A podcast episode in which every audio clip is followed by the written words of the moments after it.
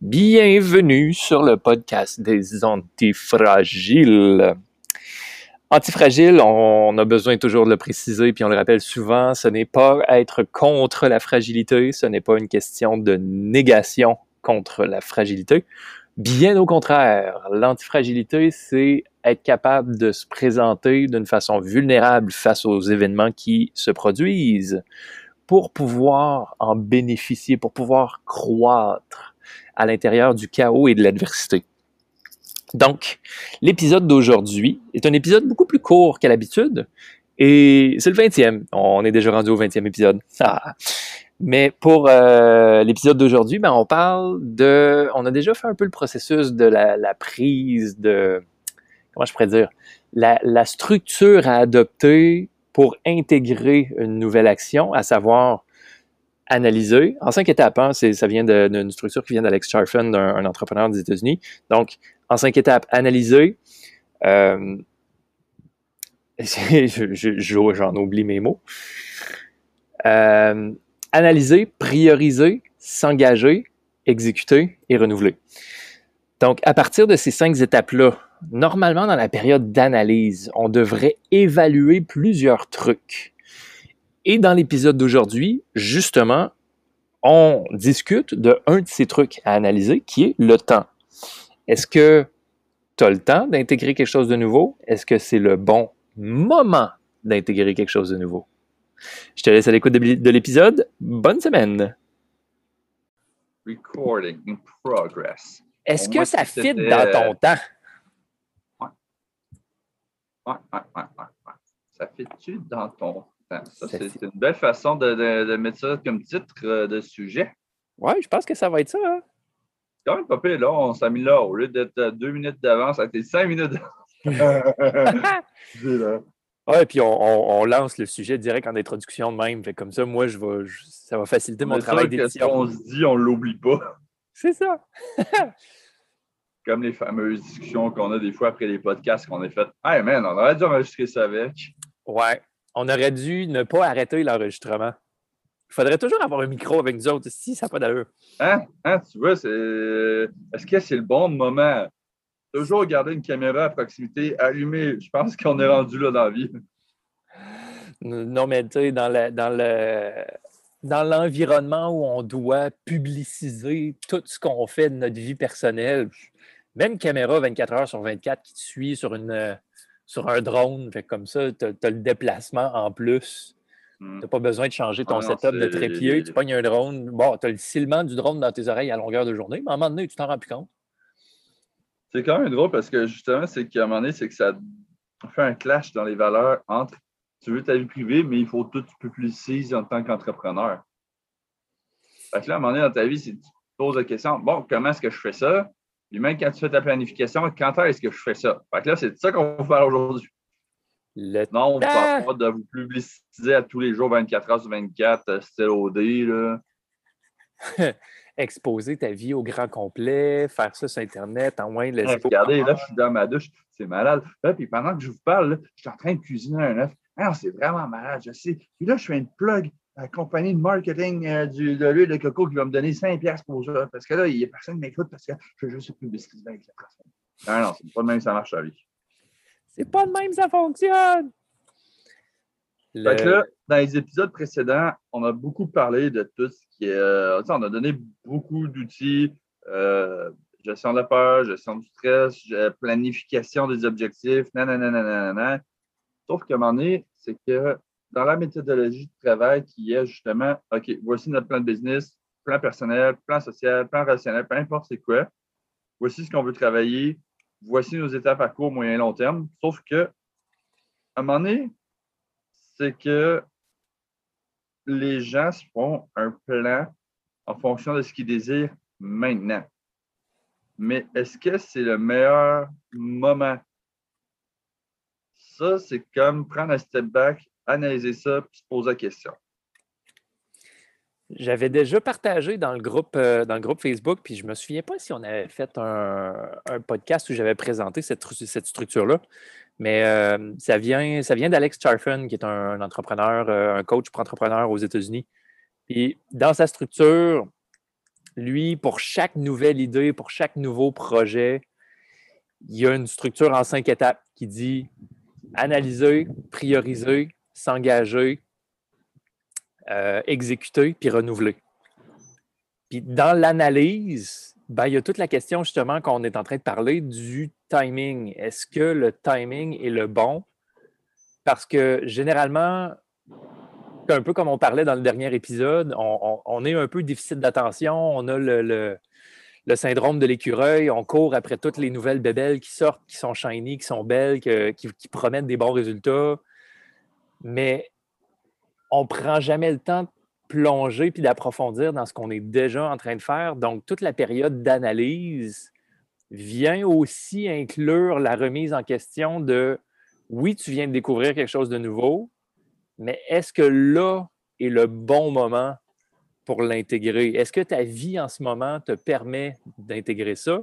Ou si tu travailles avec une équipe, est-ce que ça ne va pas plus perturber ton équipe d'intégrer cette nouvelle idée à ce moment-là versus la planifier pour l'intégrer le mois prochain, pour l'intégrer au prochain trimestre, pour mm-hmm. l'intégrer à un moment où ça va plus fitter?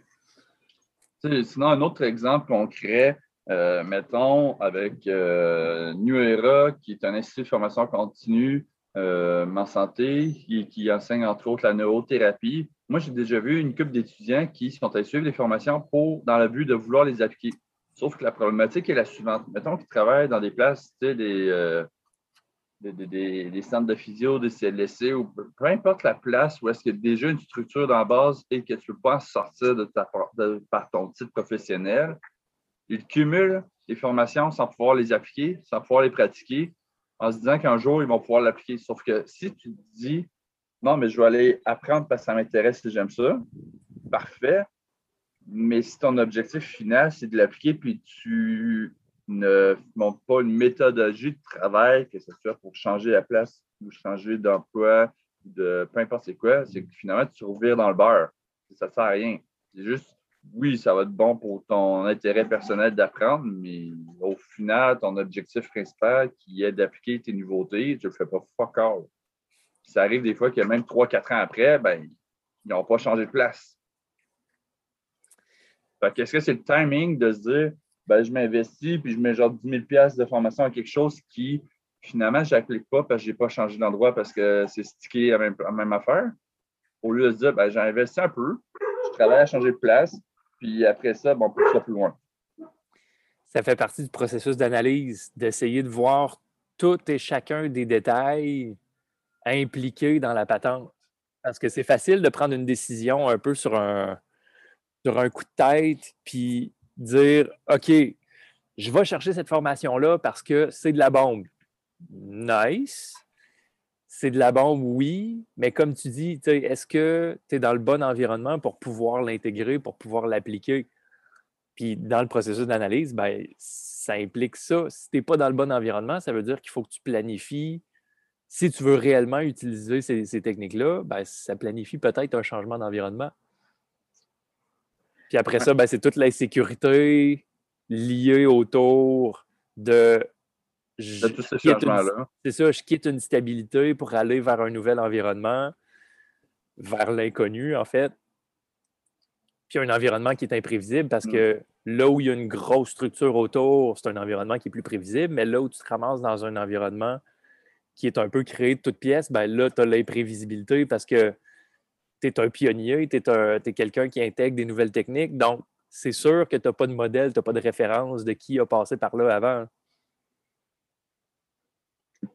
Non, effectivement.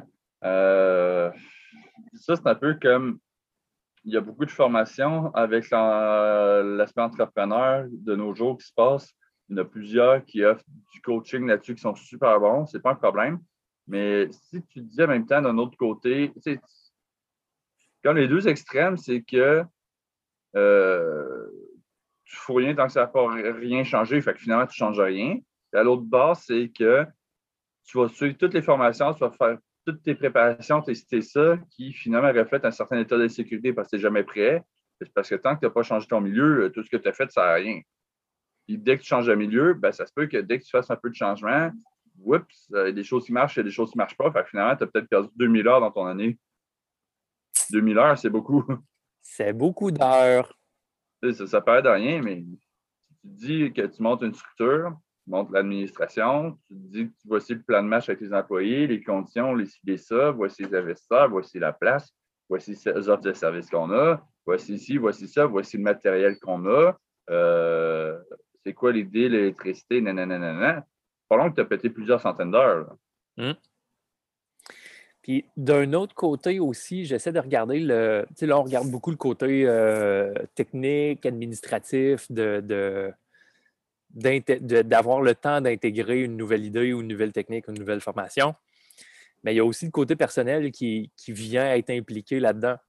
Dans le sens que si dans ta vie, tu es déjà un peu euh, en confusion avec toi-même, tu es dans une période où, euh, je sais pas, moi, il y a une douleur existentielle qui fait que tu cherches juste à régler ce problème-là. Est-ce que c'est le meilleur moment pour prendre une décision par rapport à je vais me clencher une grosse formation qui, qui a un prix associé à ça aussi? Il y a cette rajouter du stress par du stress majeur. C'est comme. À un moment donné, il faut que tu choisisses tes stress oui, au quotidien, on a tout de cas, mais effectivement, c'est que si, mettons, je ne sais pas, tu es quelqu'un qui sort d'une dépression, d'une séparation, de ci, de ça, puis pour toi, tu essaies de compenser dans une formation qui a un prix qui nécessite un changement dans ta carrière, puis peut-être un déménagement, j'aurais une chose à faire en premier. Là. J'ai, euh, je, pourrais parler d'une expérience concrète par rapport à ça. La, dernière séparation que j'ai vécue, j'ai embarqué tout de suite dans une autre affaire euh, qui m'a coûté au-dessus de 1500 pièces pour finalement, j'étais comme, mais j'ai pas besoin de ça. Pourquoi j'ai embarqué là-dedans? Mais c'est juste que dans le moment, je n'étais pas psychologiquement apte à hmm. prendre une bonne décision. Puis je me suis, comment je pourrais dire, je me suis laissé influencer plus facilement de par le fait que tu, tu sors d'une séparation, tu es un peu déboussolé, puis tu cherches des nouveaux repères. Fait quand cherchant des nouveaux repères, la première chose qui va te popper, qui a l'air attirante, ben, tout de suite, tu vas vouloir te rattacher et tu vas vouloir te raccrocher à ça. Rendre l'écureuil. C'est ça. Tu as besoin, tu, trouves de quoi super shiny qui pourrait y répondre, tu embarques là-dedans pour faire finalement, ah, à peu près deux tiers du temps, c'est comme, ah, finalement, j'en avais pas besoin. Ah, finalement, ça ne m'intéresse pas. question de timing. Tu as la crise personnelle, tu as la crise existentielle, puis là, whoop, il y a une opportunité qui se présente. Oh mon Dieu, c'est un signe de l'univers. Euh, prends le temps de ben, t'asseoir un peu, puis analyse. de l'univers ou du marketing? Euh, les, les, les, marketeurs sont très forts pour exploiter la douleur et la faiblesse humaine. C'est l'idée. C'est le principe de base. Euh, c'est que tu trouves le besoin des gens, tu l'exposes, les gens en prennent conscience, puis tu offres un produit, un service avec ça. Pas mon embarque. J'avais-tu déjà parlé d'Edward Bernays avec le, marketing, la cigarette pour les femmes euh, dans, les, euh, dans les années, je pense c'est 50, 60, 70, je me souviens plus trop. Non, ça n'a pas parlé. 60. Bref, euh, Edward Bernays, allez chercher ça. Si tu écoutes, va chercher ça sur, sur Wikipédia si ça t'intéresse. Mais Edward Bernays, c'est un. Comment je pourrais dire? Il est, considéré comme le père de la propagande moderne. Parce que son travail a été. En fait, dans le contexte où il a évolué, c'est un des neveux de Freud. Fait que déjà, lui, il a grandi en regardant son oncle qui était psychanalyste, qui travaillait avec l'esprit, le mental des gens. Puis le gars, il se dirige dans une carrière de marketing. Marketing, psychologie. Ah, ben, gadon, on est capable d'avoir une influence là-dessus. Puis une des campagnes publicitaires qui a mis Edward Bernays sur la map, c'est les compagnies de tabac. Les compagnies de tabac dans les années, il me semble que c'était ça, les années 60. Le... À l'époque, la cigarette était quelque chose qui était réservé uniquement aux hommes. C'était juste les hommes, c'est un symbole de masculinité que de, que de fumer la cigarette. Fait que les femmes ne touchaient pas à ça, ils ne voulaient rien savoir de ça. Puis ça frustrait les compagnies de tabac parce qu'elles sont comme, ben là, 50% de la population ne veulent rien savoir de notre produit. faut qu'on change ça. faut qu'on trouve un spécialiste pour nous, nous, nous monter une campagne marketing pour être capable de rejoindre l'autre 50 pour être capable d'avoir un, bassin de population plus grand à qui on va pouvoir vendre nos cigarettes. Edward Bernays, ce qu'il a fait, c'est il a créé une parade de toutes pièces. Puis je me souviens plus c'était dans quelle ville, mais euh, c'était quand même une grande ville américaine. Il a créé une parade de toutes pièces, puis il s'est arrangé pour avoir des, euh, euh, des, représentants de différents gros magazines, genre Vogue, puis des affaires de même que c'était des, des représentants. Les magazines, on s'entend, c'est plus les femmes qui, qui, vont regarder les magazines. Mm. Bref, à l'époque, c'était ça. Puis, en ayant ces représentants-là, ben, ils s'assuraient d'avoir une visibilité. Fait que là, après ça, c'est comment qu'on gère notre parade? Ah, me semble que tu avais jasé de quoi qui avait amené des femmes. Est-ce que ça, ça me parle pas, mais me semble que tu avais jasé de quoi justement qui avait amené des femmes puis qu'ils avaient amené à faire fumer la cigarette. Là, tout le monde était comme Oh mon Dieu, ils font ça, moi aussi. Genre, c'est exactement ça dans le fond, dans la parade, à un certain moment, dans une artère principale, ils ont arrêté la parade. Tu as quatre belles femmes en avant, qui c'était des mannequins de magazine, littéralement, qui arrivent en avant, qui sortent une, euh, qui sortent une cigarette, qui l'allument. Puis le slogan qu'il y avait sur les photos qui ont été prises de ça, c'est les, euh, les femmes qui s'allument une torche de liberté parce que c'était dans la période de... De transition, justement, où est-ce que les femmes brûlaient leur soutien-gorge, voulaient voter, c'est ça. Le Front de libération de la femme, c'est ça. Fait que c'est comme tout le, mouvement de libération, d'indépendance de, de, la femme, de l'autonomie de la femme. Fait que lui, il a utilisé cette psychologie-là, il a utilisé un peu cette pas cette faiblesse-là, mais cette volonté d'appartenir. Il a pris cette opportunité-là pour promouvoir de quoi qui n'est peut-être pas super sain, mais qui a marché d'un point de vue marketing. Exact. Fait que de là, toujours se souvenir, quand il y a une nouvelle opportunité qui se présente, est-ce que c'est le bon moment, autant au niveau de ton état interne, que ce soit psychologique, mental, émotionnel, ou est-ce que c'est le bon moment au niveau externe? Qu'est-ce qui se passe dans ta vie? Puis est-ce que là est vraiment le bon moment? Est-ce que tu as le temps d'intégrer ce que tu, ce que tu veux aller chercher ou si tu es juste trop à la course. Puis, oui, tu vas être capable d'aller chercher, mettons, la, formation, mais tu ne seras jamais capable de la, mettre en application parce que là n'est pas le bon moment. Tu aurais pris le même gars pour faire le coup de marketing, mais il aurait été dans une situation où est-ce qu'il y aurait eu, je ne sais pas, une guerre civile qui serait installée. C'était peut-être pas le temps de faire ça. Il aurait mis le feu sur le paquet il aurait fait la même campagne marketing dix ans plus tôt, ça n'aurait probablement jamais poigné. C'est ça. parce que là, il y avait un mouvement qui était installé, il a capitalisé sur ce mouvement-là parce qu'il y avait déjà une volonté d'indépendance qui se développait. Donc, le, symbole qu'il a créé à travers la cigarette, c'était les torches de la liberté. C'est ça.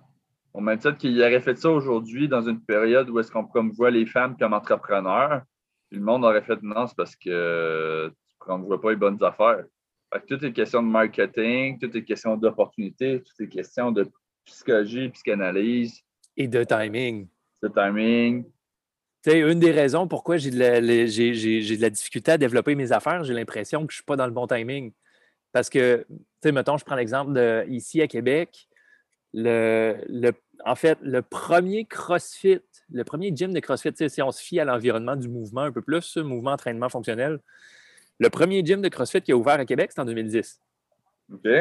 Fait à partir de 2010, ben, tu as toute la vague de mouvements de popularité de l'entraînement style CrossFit, le cross-training. Puis, tu arrives au travers de ça, puis tu veux proposer des, euh, des activités qui sont différentes. C'est pas le bon timing parce que là, toute l'attention est focusée sur ce mouvement-là.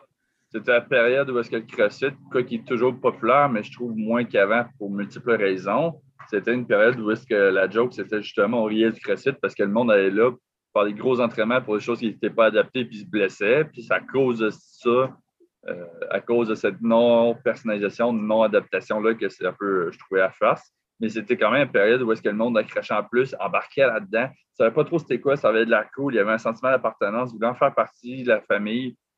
Puis c'est quelque chose qui encore là aujourd'hui. Tu dis que dans un CrossFit, tu vas dans le CrossFit, tout le monde te considère comme un membre de la famille c'est la famille, c'est l'appartenance, beaucoup plus que l'entraînement. En fait, il y a tout le, mouvement de on se dépense en gang. C'est ça. Tu es là, puis tu souffres avec la personne qui est à côté de toi. C'est encore là aujourd'hui, mais dans le temps, le monde était comme vraiment Non, mais tu sais, je veux vraiment ça, j'ai besoin de ça dans ma vie. Fait tu sais, le monde qui se connaissent fuck all, ils sont pas en forme, embarquent là-dedans, s'échappent une coupe de ballon dans leur propre face, ils se font mal, mais ils retournent pareil. Pourquoi? Parce que ça répond à leurs besoins qui étaient le manque d'appartenance. Aujourd'hui, tu as un besoin, tu t'en vas quasiment sur Facebook, tu as déjà huit groupes euh, en lien avec n'importe quoi que tu voudrais. L'appartenance en ligne, c'est pas la même chose que l'appartenance en personne. Non, effectivement. hier, je suis allé, euh, c'est le retour des, classes de capoeira euh, en extérieur. Mardi, je ne suis pas capable d'aller au cours parce que je suis à job à Baie-Saint-Paul, mais le jeudi, je suis capable de pogner le cours. J'arrive hier, l'énergie qu'il y avait là c'est bien beau faire des cours en ligne, là, mais ça remplace pas jamais à être en personne. Ah non. C'est une euh, En ligne, c'est que ça dépend pour l'essentiel, mais tout ce qui est de l'expérience, c'est toujours en personne. Oui. Tu sais, je promouvois beaucoup le, l'accessibilité du mouvement en ligne, mais d'un autre côté, je sais que moi, personnellement, dans, dans qui je suis, puis dans ma pratique, puis dans ce que j'ai de besoin, c'est d'être en contact avec le monde. Fait on posait la question, je vais-tu redonner des cours à un moment donné? Ben oui, parce que j'ai besoin d'être en face d'un groupe. La, seule chose que, que moi, ça va être mon travail à faire, ça va être de me planter en face du bon groupe. Parce que si tu n'es pas en face du bon groupe. Euh, non, c'est d'amener ça aux bonnes affaires. Comme tu disais tantôt, tout ce qui était mouvement, quand la période de CrossFit, c'était peut-être pas le moment, mais si tu amenais ça dans une optique de d'échauffement, de mobilité au CrossFit, le monde aurait embarqué. C'est juste que toute une question de comment est-ce qu'on va l'aborder, comment est-ce qu'on va l'approcher. Ou un peu comme, mettons, ça fait penser Christian Thibodeau qui, à un moment donné, lui, il essayé bien des sports en vie, il a coaché bien du monde. Euh, à un moment donné, puis il a encore le cas aujourd'hui, il coach des athlètes, mettons, de bobsleigh. Tu sais, le bobsleigh, le, sport en question, c'est pas un sport si populaire que ça, je trouve personnellement.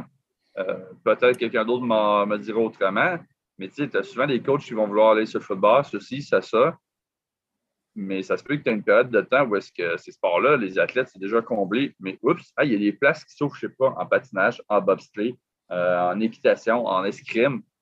Quand tu d'amener ton stock là-dedans, t'adapter, ou t'attends que toi, qui fais partie d'un des millions de coachs, euh, va se pogner un athlète qui va peut-être rentrer en NFL quand il va avoir une place en team qui va ouvrir?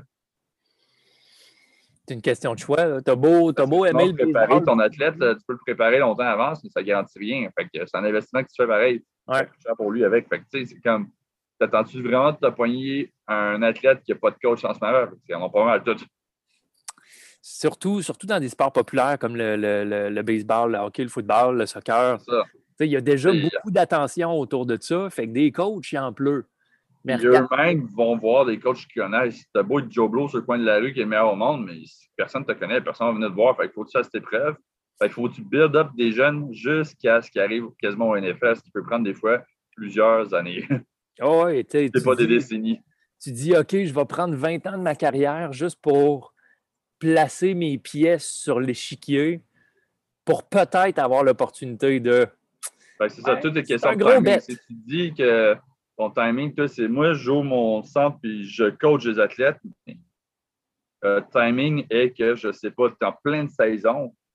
Ben, c'est parce que tout le monde est déjà occupé. C'est pas le meilleur moment. Ah, mais je, pense que je pourrais coacher pour la perte de poids. D'où tu es rendu au mois d'août, 60% du monde a décroché. Fait que, tu sais, toutes les questions de timing encore là. Comment est-ce que tu vas préparer tes affaires, même si tu as le bon timing, est-ce que tu as fait comme il faut? Parce que c'est beau faire tes affaires comme il faut, si tu n'as pas le timing, ça ne marchera pas de beau avoir le timing, ça va peut-être moins marcher, mais ça pourrait marcher. le timing est un élément clé. Il faudrait essayer d'aller parler aux, nouveaux propriétaires de gym qui ont, qui ont ouvert dans la dernière année. C'est bon. Parce que j'en ai vu quelques-uns passer. Là. Je, pense entre autres au, Centre Replay à Montréal avec euh, Jérémy Fizet. Ouais. Ça l'a ouvert, me semble, littéralement avant ou limite pendant la pandémie. C'est comme. Ah, il y en a qui ont voir la pandémie, tu fais comme. Hey, euh, t'as vraiment des couilles sur la table, mais en tout, puis moi, je veux dire, ton gym en ce moment est fermé. Fait qu'à part tes rendez-vous de façon médicaux, est-ce que tu es capable de savoir, c'est pour ça qu'il va payer 2 millions par mois, de façon de parler qu'il faut que tu dépenses pour ton bâtiment. C'est ça, pour la, pour la bâtisse, pour les assurances, pour comme tout ce qui vient autour. Hmm. Timing, timing. En même temps, s'ils réussissent leur shot, ils se démarquent de tous les autres. Tout, dépend de comment c'est fait. Ouais. ben, en quelque part, c'est du gambling. C'est hmm. comme si tu réussis à bien faire tes affaires, à bien jouer tes cartes, c'est clair que la, perspective de gain peut être beaucoup plus élevée là où il y a beaucoup plus de risques. Ce qui est intéressant, c'est que tout ce qui est entrepreneurship, justement, c'est qu'ils disent tout le temps si tu n'es pas prêt à perdre de l'argent, embarque-toi là-dedans. Si tu es là juste pour gagner et pas perdre, là, c'est pas fait pour toi. Mais la face, c'est que c'est pareil, tout ce qui est personnel, professionnel, social. Tu sais, mettons que tu as un crush une fille, puis tu dis, ah, je vais prendre mon courage avec deux mains, puis je vais lui demander si elle veut sortir avec moi ou prendre un verre, peu importe. Puis ça sort d'une séparation live là. C'est pas le temps de lui demander là, là. c'est pareil pour des amis. Ah, tu veux proposer une sortie avec des amis, mais euh, tu sais que ce temps-ci, ils ont de la misère financièrement parlant. À moins que tu leur offres, euh, c'est un peu chiant pour eux. Si tu sais d'avance que ça va être non. C'est tout c'est une question de OK, c'est quoi le contexte? Et comment est-ce qu'on dit ça? Peut-être tu vas pouvoir l'offrir, puis peut-être qu'ils vont dire oui, mais tu veux les encourager, il faut que tu t'ajustes. Hmm. Ah, c'est complexe la vie. Mais je pense que ça fait quand même pas mal le tour. Je pense que oui. La, question, la question, On fait ça en quoi? 20 minutes? Euh... 30 minutes? 30 minutes peut-être, je sais pas. Pas loin de 30. Eh boy, on s'améliore. Écoute, ça peut pas tout être des, épisodes super longs, là. On peut en faire des plus courts de temps en temps. épisode qu'on n'a pas sorti de citation non plus. Hey, ça va-tu bien aujourd'hui? On va-tu bien? Est-ce qu'on fait de la fièvre? Est-ce qu'on était distrait. Ouais, peut-être, peut-être. Qui, comment? Tout vient à point à qui c'est attendre? La citation, c'est haut, ça va bien. en, voilà une citation, on vient, on vient de rééquilibrer la patente. le karma de l'univers est équilibré. Sinon, on aurait une comète qui serait arrivée sur nous autres. Surtout pas une comète. Voyons, hey, euh, c'était l'épisode 20. Épisode 20! Hey, c'est vrai, c'était cette semaine, ça. Oh my God! Je n'ai pas, pas fait ça à ma tête. You Champagne, là. You Champagne, c'est ça. Euh, où est l'hydromel? j'ai de l'eau, j'ai de l'eau avec des bulles, J'ai déjà un début. Moi, j'ai de l'eau. Cheers! La paracorde à côté. Cheers! 20e, épisode. 20e épisode. On boit un Saint-Laurent frappé en l'honneur du 20e épisode. Ah mon dieu, on va chipper. Faut qu'on recommence en. Man, fallait faire de quoi de plus épique pour le 20e. Oh, ben là, ça c'était l'épisode 20, mais qui dit qu'on ne fera pas une vidéo hors podcast? Oh! Possibilité, possibilité. En cueillant des fraises euh, un samedi après-midi. Peut-être. Qui sait? Qui sait? Who knows? Who knows? OK, fait que ça va être des fraises avec du yoga, avec l'équipe sur les mains, au travers des champs de fraises. Si tu tombes dedans, tu finis rouge. C'est bon, on va s'habiller en rouge. C'est au cas où. On va s'habiller en rouge. bon,